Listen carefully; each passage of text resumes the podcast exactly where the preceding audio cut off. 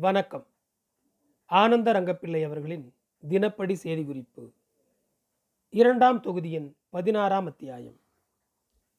ஆயிரத்தி எழுநூற்றி நாற்பத்தி ஆறாம் வருடம் சூலை மாதம் இருபத்தி ஏழாம் தேதி அக்ஷய வருஷம் ஆடி மாதம் பதினைந்தாம் தேதி புதவாரம்.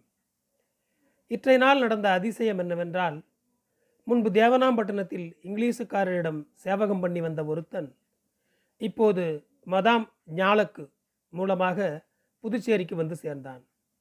மதாம் ஞாலக்கிற்கும் முசே லெபர்தனேவுக்கும் தொடுப்பு இருந்தது. அந்த வாய்ப்பினால் அவன் முசே லெபர்தனேவிடம் நெருங்கிய பழக்கத்தை உண்டாக்கி கொண்டான். முசே லெபர்தனே ஐரோப்பாவுக்கு சென்றபோது அவருடைய தம்பியான முசே லவில் பாகுவிடம் இவனை உத்தியோகத்துக்கு வைத்துவிட்டு சென்றார். அது முதல் இவன் அவர்களிடமே இருந்து கொண்டு வாங்கி விற்று தொழில் செய்து கொண்டான். அவன் பேர் நைனியப்ப முதலி. இப்போது முசே லெபோர்தனை ஒன்பது சண்டை கப்பல்களுக்கு கொமாந்தனாய் இங்கே வந்திருப்பதால் சிறிது பணம் சம்பாதிக்கலாம் என்று எண்ணி இப்போது இவரிடம் திரிந்து கொண்டிருக்கிறான். நைனியப்ப முதலியோடு தேவனாம்பட்டினத்திலிருந்து வந்த ஒரு வடுகன் அதாவது தெலுங்கன் நீண்ட நாளாக இருக்கிறானாம். அவன் புதுச்சேரியில் நடக்கிற செய்திகளை எல்லாம் தேவனாம்பட்டினத்தில் உள்ள இங்கிலீஷுக்காரர்களுக்கு சொல்லி அனுப்புகிறான். தேவனாம்பட்டினத்து மர்மங்களை நம்முடைய துறைக்கு உளவறிந்து வந்து சொல்கிறவன் தம்பிச்சா முதலியின் மருமகனான மலைக்குழுந்து முதலி. மலைக்குழுந்து முதலி துரையிடம் வந்தான். வடுகன் இவ்விடத்து செய்திகளை தேவனாம்பட்டினத்துக்கு கமுக்கமாக செய்தி அனுப்புகிற விஷயத்தை அவரிடம் சொன்னான். ஆனபடியினாலே அந்த வடுகனையும் அவனுடன் சேர்ந்து கொண்டு திரியும் கணக்கு பிள்ளை சாதியைச் சேர்ந்த தமிழன் ஒருத்தனையும் இன்று ராத்திரி கோட்டையில் உள்ள கிடங்கில் போட்டார்கள். தேவனாம்பட்டினத்தைச் சேர்ந்தவர்கள் என்று சொல்லப்படுகிற மேலும் இரண்டு பேர்களை சாவடியில் உள்ள கிடங்கில் வைத்தார்கள். மலைக்கொழுந்து முதலி துறையிடமிருந்து நூறு ரூபாயை வாங்கி கொண்டு இரண்டு மூன்று காவலர்களையும் கூடவே அழைத்து கொண்டு சுற்றியவன் இந்த பணத்தை யாருக்கு கொடுப்பதற்காக வாங்கி போனான் என்பதோ அல்லது இந்த பணத்தை பரிதானமாக அதாவது லஞ்சமாக கொடுத்து சென்னைப்பட்டினம் தேவனாம்பட்டினத்து செய்திகளை அறிந்து வரப் போனானோ என்பது தெரியவில்லை. ஏறக்குறைய இரண்டு நாளில் தெரிய வரும் ஆயிரத்தி எழுநூற்றி நாற்பத்தி ஆறாம் வருடம் ஜூலை மாதம் இருபத்தெட்டாம் தேதி அக்ஷய வருஷம் ஆடி மாதம் பதினாறாம் தேதி வியாழக்கிழமை. இற்றை நாள் துரை என்னை அழைப்பு தருப்பினார். பாதரசம் நிரப்பப்பட்ட தேங்காய் குடுக்கை ஒன்றையும் ஐந்தாறு ஓலை சுருள்களையும் பத்து பனிரெண்டு பனை ஓலைகளை சேர்த்து கணக்கு எழுதியிருக்கிற சுவடி போல் இருக்கிற ஒன்றையும் என்னிடம் தந்தார். இவற்றை கடல் வழியே போகிற கப்பல்காரர் வேறு கப்பலில் இருந்து வாங்கினாராம். இது யாருடையது என்று பார்த்து கேட்டு எந்த ஊராருடையதோ அந்த ஊருக்கு கொடுத்து அனுப்பிவிடு மனுஷர்கள் கிடைக்காவிட்டால் உனக்கு எப்படி விருப்பமோ அப்படி செய்து கொள் என்று சொன்னார்.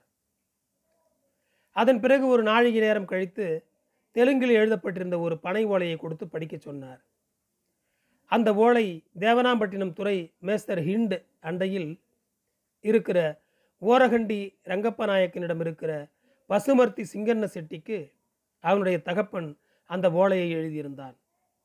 செத்துப்போன முள்ளங்கி கிருஷ்ண செட்டியின் மகனுக்கு சென்னைப்பட்டின துரை அவர்கள் வெகுமானம் கொடுத்து அனுப்பினார் என்றும் சென்னைப்பட்டின கோட்டை கட்டுவதில் மும்முரமாக இருக்கிறார்கள் என்றும் அதற்காக வடக்கு பக்கம் இருக்கிற மரம் செடி கொடிகளை எல்லாம் வெட்டினார்கள் என்றும் தங்களின் பந்துக்களில் யாரோ செத்துப்போனார்கள் என்றும் அவர்களின் சொத்தாக இருந்த இருநூத்தி இருபது வராகனில் செலவுகள் போக எழுபது வராகன்கள் மீதி இருக்கின்றன என்று அவர்களின் வீட்டு செய்தியாக அதில் விஸ்தாரமாக எழுதியிருந்த செய்தியை படித்து துரையிடம் சொன்னேன்.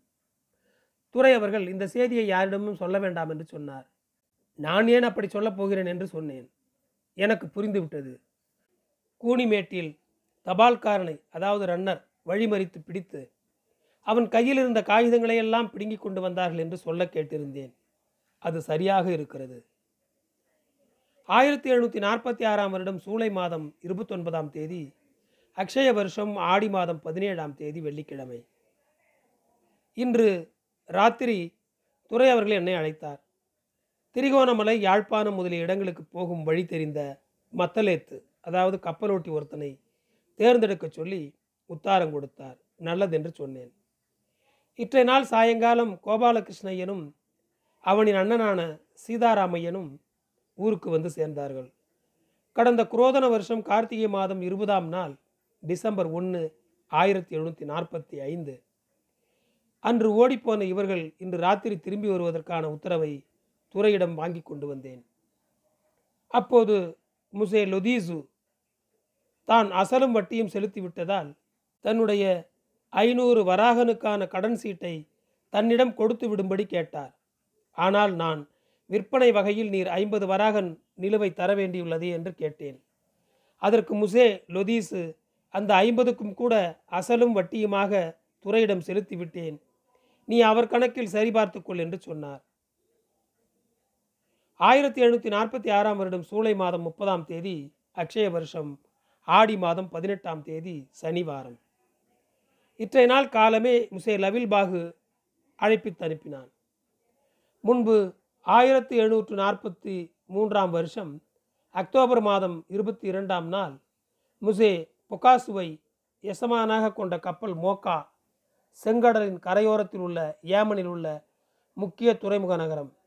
காஃபி வர்த்தகத்திற்கு புகழ்பெற்றது இங்கிலீஷுக்காரர்கள் டச்சுக்காரர்கள் பிரான்சுக்காரர்கள்.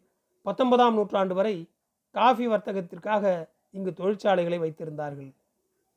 அந்த மோக்கா துறைமுகத்திற்கு கிளம்பியது. அதில் எண்ணூறு வராகன் மதிப்புள்ள சரக்குகளை முசே லவில்பாகு ஏற்றி அனுப்பினான். அந்த சரக்குகளில் நானூறு வராகன் மதிப்புள்ள சரக்கு நம்முடையதாகும். மோக்காவிலிருந்து இந்த சரக்குகள் மணிலாவுக்கு போய் சேர்ந்தன. இந்த வேளையில் முசே லவில்பாகு துறையின் புரோக்குயிரதோராய் அதாவது முகவராக நியமிக்கப்பட்டான். அந்த வருஷம் விற்று வந்த கணக்கின்படி துறை அவர்கள் என்னிடம் எண்ணூற்றி எண்பத்தி மூன்று ரூபாயும் பன்னிரெண்டு அனாவும் கொடுத்தார். இந்த வர்த்தக அலுவலில் என்னை முசே லவில்பாகு அழைத்து ஆயிரத்தி எழுநூற்றி நாற்பத்தி மூணாம் வருஷம் மோக்காவுக்கு சரக்கு ஏற்றியதில் உம்முடைய பங்குக்கான கணக்கை தீர்த்து ஆயிரத்தி முன்னூற்று நாலு ரூபாயையும் மூன்று பணமும் ஆறு காசும் வாங்கி கொள்ளும் என்று சொன்னார். அதன்படி கோபாலகிருஷ்ணன் அந்த பணத்தை எண்ணி வாங்கி கொண்டு ஆதிநாராயண பிள்ளையிடம் ஒப்படைத்து அதை கணக்கில் எழுத வைத்தான். அதன் பிறகு முசே லகத்தினே முசே துபுவா அவருடைய தம்பியான முசே ருசேலியர் இன்னும் இரண்டு கப்பல் மாலுமிகள் இருந்த அந்த அறையிலிருந்து நானும் முசே லவில்பாகும் சென்றோம். அப்போது முசே துபுவா என்னை பார்த்து கும்பனீரின் குடுத்தியராக போகிறீரே. இனிமேல் எங்களுடைய காரியங்களுக்கு எங்களுக்கு முழு ஆதரவுடன் நடத்துவீர் என்று முழு மனசுடன் நம்பியிருக்கிறோம். உமக்கு எம்முடைய மொபார்க்கு பாதி என்று சொல்லி அவர்களின் ஆசாரப்படி என்னை கட்டி தழுவி முத்தமிட வந்தான். அவனுக்கு நான் உபசாரமாய் சொல்லி அவன் அறிந்து கொள்ளாதபடி அவர் முத்தமிட வந்ததை பரிகரித்து விட்டேன். அப்பால் இந்த காரியத்தால் எனக்கு ஆதாயம் என்ன இருக்கிறது? நடக்கும்போது தீவட்டி பிடிக்கும் மனுஷன் முன்னே போகவும் பல்லக்கில் பயணம் பண்ணவும் துறையுடைய சொந்த பேரங்களும் கும்பநீரின் பேரங்களில் பாதியளவும் என் மூலமாக நடக்கும். இதுதான் என்றில்லாமல் எல்லாவற்றையும் கவனிக்க வேண்டும்.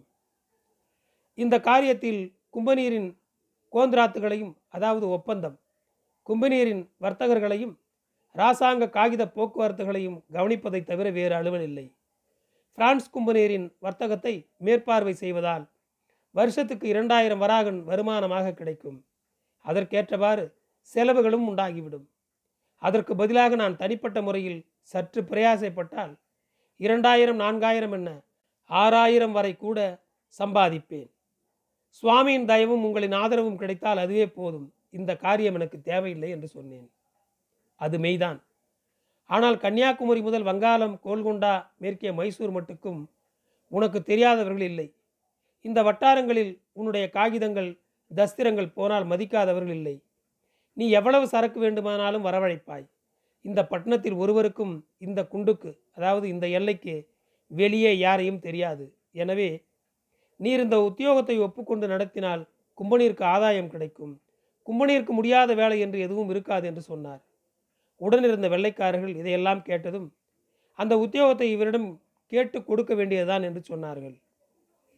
அதற்கு அப்படித்தான் அந்தரங்கத்திலே பேச்சு நடக்கிறது. சீக்கிரமத்துக்கு இனிமேல் பகிங்கரமாகும். இப்படி நடந்தால் சம்பா கோவில் பாதிரிகள் மிகவும் கிஸ்திப்படுவார்கள் என்று சொன்னார்கள். அதற்கு முசேல் அவில்பாகு சம்பா கோவில் பாதிரிகள் இந்த உத்தியோகத்தில் ஒரு கிறிஸ்தவன் இருந்தால் இங்கே நடக்கிற செய்திகளெல்லாம் தமக்கு கிடைக்கும் என்றும் ஊரில் இருக்கிறவர்களையெல்லாம் தம் செல்வாக்கின் கீழ் கொண்டு வரலாம் என்றும் கருதுகிறார்கள். இப்படி ஒரு கிறிஸ்தவனை இந்த உத்தியோகத்துக்கு கொண்டு வர வேண்டும் என்று மிகவும் பாடுபட்டு பதினான்காம் லூயி பிரான்ஸ் ராசாவாக இருந்தபோது கும்பனீரின் பேரில் ஒரு காகிதத்தை புதுச்சேரி கோன்சேலுக்கு கொடுத்தார்கள்.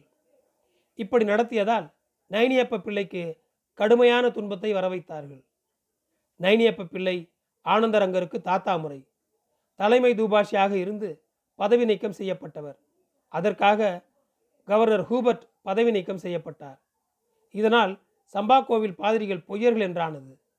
இவர்களின் தவறான நடத்தையால் பட்டணத்தின் பேர் மதிப்பிழந்து போனது. பிறகு இங்கு இருக்கிற கோன்சேலின் விருப்பம் எப்படியோ அப்படி நடத்தி கொள்ளுமாறு பிரான்ஸ் மினிஸ்டர்கள் எழுதினார்கள். ஆனபடியினாலே கும்பினீரின் காரியத்துக்கு ஏற்றபடியான வேலைகளை செய்து கொள்ள வேண்டுமே தவிர சம்பா கோவில் பாதிரிகளின் பேச்சை கேட்க வேண்டியதில்லை. ஆனாலும் அவர்கள் சும்மா இருக்க மாட்டார்கள். அவர்களின் கையை விட்டும் போகாதபடி ஆன மட்டும் பார்ப்பார்கள். முடியாமற் போனால் ஐரோப்பாவிலும் எத்தனம் செய்து பார்ப்பார்கள். அவர்கள் சுபாவம் எல்லாருக்கும் தெரிந்தது தானே. சின்ன முதலியார் ஒரு பூரு. அவனுக்கு ஒன்றும் தெரியாது. ஒரு கோழித்தலை கிடைத்தால் கூட வாங்கிக் கொள்வான்.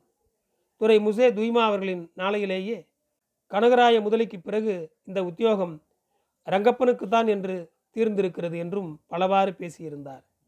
நாகப்பட்டினத்துக்கும் ஒலாந்தாக்காரர்களுக்கும் இங்கிலீஷுக்காரர்களுக்கும் இடையே ஏற்பட்ட சிநேகம் ஒலாந்தாக்காரர்களின் கப்பல்களை திரிகோணமலையில் பழுது பார்ப்பது முசே லெபோர்தனாவின் சண்டை கப்பல்கள் இங்கிலீஷுக்கார ஒலாந்தா சண்டை கப்பல்களை அழித்து விடுவது சென்னை பட்டணத்தை பிடித்து நாலு நாள் மட்டுமாவது நம்முடைய நிசான் பறந்தால்தான் இந்த ராச்சியத்துக்கும் பெருமை. இங்கிலித்தேராவில் அதாவது லண்டனில் புதிய இங்கிலீஷ் ராசாவை அமர்த்துவது அப்படி நடந்திருக்க வேண்டும். இன்னும் ஒரு மாதத்தில் இவை நடக்கும் என்று பல விஷயங்களை வெகுநேரம் பேசியிருந்து விட்டு வந்துவிட்டேன். ஆயிரத்தி எழுநூற்றி நாற்பத்தி ஆறாம் வருடம் சூலை மாதம் முப்பத்தி ஒன்றாம் தேதி அக்ஷய வருஷம் ஆடி மாதம் பத்தொன்பதாம் தேதி ஆதிவாரம். குவர்னர்தோர் அவர்களுக்கும் முசே லபோர்தனேக்கும் இன்னும் மற்றவர்களுக்கும் முசே பராதிக்கும் முசே தெப்ரேனுக்கும் விருந்து கொடுத்தார்கள். எனவே எல்லாரும் ஒழுகரையில் இருக்கிற முசே பராதியின் தோட்டத்துக்கு விருந்து சாப்பிட போய்விட்டார்கள். இங்கே ஒரு செய்தியும் இல்லை. சாப்பிட்ட பிறகு எல்லோரும் சாயங்காலம் ஆறு மணிக்கு வந்தார்கள். ராத்திரி முசே தெப்ரேன் வீட்டில் விருந்து உபச்சாரம் நடந்தது. ஆயிரத்தி எழுநூற்றி நாற்பத்தி ஆறாம் வருடம் ஆகஸ்ட் மாதம் ஒன்றாம் தேதி அக்ஷய வருஷம் ஆடி மாதம் இருபதாம் தேதி திங்கட்கிழமை. காலமே துறை அவர்கள் அழைப்பித்து அனுப்பினார். நெப்டியூன் என்ற அரம் சாமில் அதாவது சரக்கு கப்பல் மோக்காவிற்கு அனுப்பிய வகையிலும் ரக்தாசி வருஷம் ஆயிரத்தி எழுநூற்றி நாற்பத்தைந்தாவது வருஷம் மாசி மாதம் பிப்ரவரி பான்கா என்ற இடத்திற்கு நெப்டியூன் என்ற பெயரை அதன் உரிமையாளர் மீரா குலாம் உசேன் சூட்டிய சலாமத் என்ற பெயருடன் சரக்கேற்றி சென்ற கப்பல் மூலமும் ஆக இந்த இரண்டு வகையிலும் உனக்கு பத்தாயிரத்து எண்ணூற்று தொண்ணூற்றி ரெண்டு ரூபாய் வந்திருக்கிறது. இதல்லாமல் முசே லொதீஸுக்கு வட்டிக்கு கடனாக கொடுத்த ஐநூறு வராகனும் அதற்கான வட்டியாக பத்து வராகனும் மழைக்கால ஆபத்துகளை எதிர்கொள்வதற்காக பதினெட்டு வராகனும் ஆக இரண்டாயிரத்து நூற்று முப்பத்தொன்பது ரூபாய் வந்திருக்கிறது. ஆக மொத்தமாக பதிமூவாயிரத்து முப்பத்தோரு ரூபாயையும் உன் கணக்கில் வரவு வைத்துக்கொண்டு என் பேருக்கு மாற்றிக்கொடு நீ மசுக்கரைக்கு அனுப்பிய சரக்குகளை விற்ற பணமும் வந்திருக்கிறது. அதையும் கணக்கு பார்த்து எழுதி வைத்துக் கொள்கிறேன் என்று சொன்னார். இன்னும் யார் யாரிடமிருந்து பணம் வர வேண்டும் என்று கேட்டார். முசே லொத்தீஸிடமிருந்து புடவை விற்ற வகையில் ஐம்பது வராக நிலுவை வர வேண்டும் என்று சொல்லி அதையும் கூட கணக்கில் கூட்டிக் கொண்டு விட்டீர்களா என்று கேட்டேன். அதற்கு அவர் கூட்டிக் கொள்ளவில்லை என்று சொல்லி முசே லொத்தீஸை அழைத்து வரச் சொன்னார். அவர் வந்தவுடன் நீ நிலுவையாக தர வேண்டிய ஐம்பது வராகனை ரங்கப்பனிடம் தந்துவிடு என்று சொன்னார். அவரும் நல்லதென்று சொல்லிவிட்டு வெளியே போனார். என் வருகைக்காக காத்திருந்தார். இந்த தரம் சரக்கு அனுப்பியதில் எனக்கு நஷ்டம் வந்தது. ஆனபடியினாலே ஐம்பது வராக நிலுவையாக நின்றது. இதை மனம் வைத்து தள்ளுபடி பண்ணக்கூடாதா என்று என் முகவாய் கட்டையை பிடித்து வேண்டிக் கொண்டார்.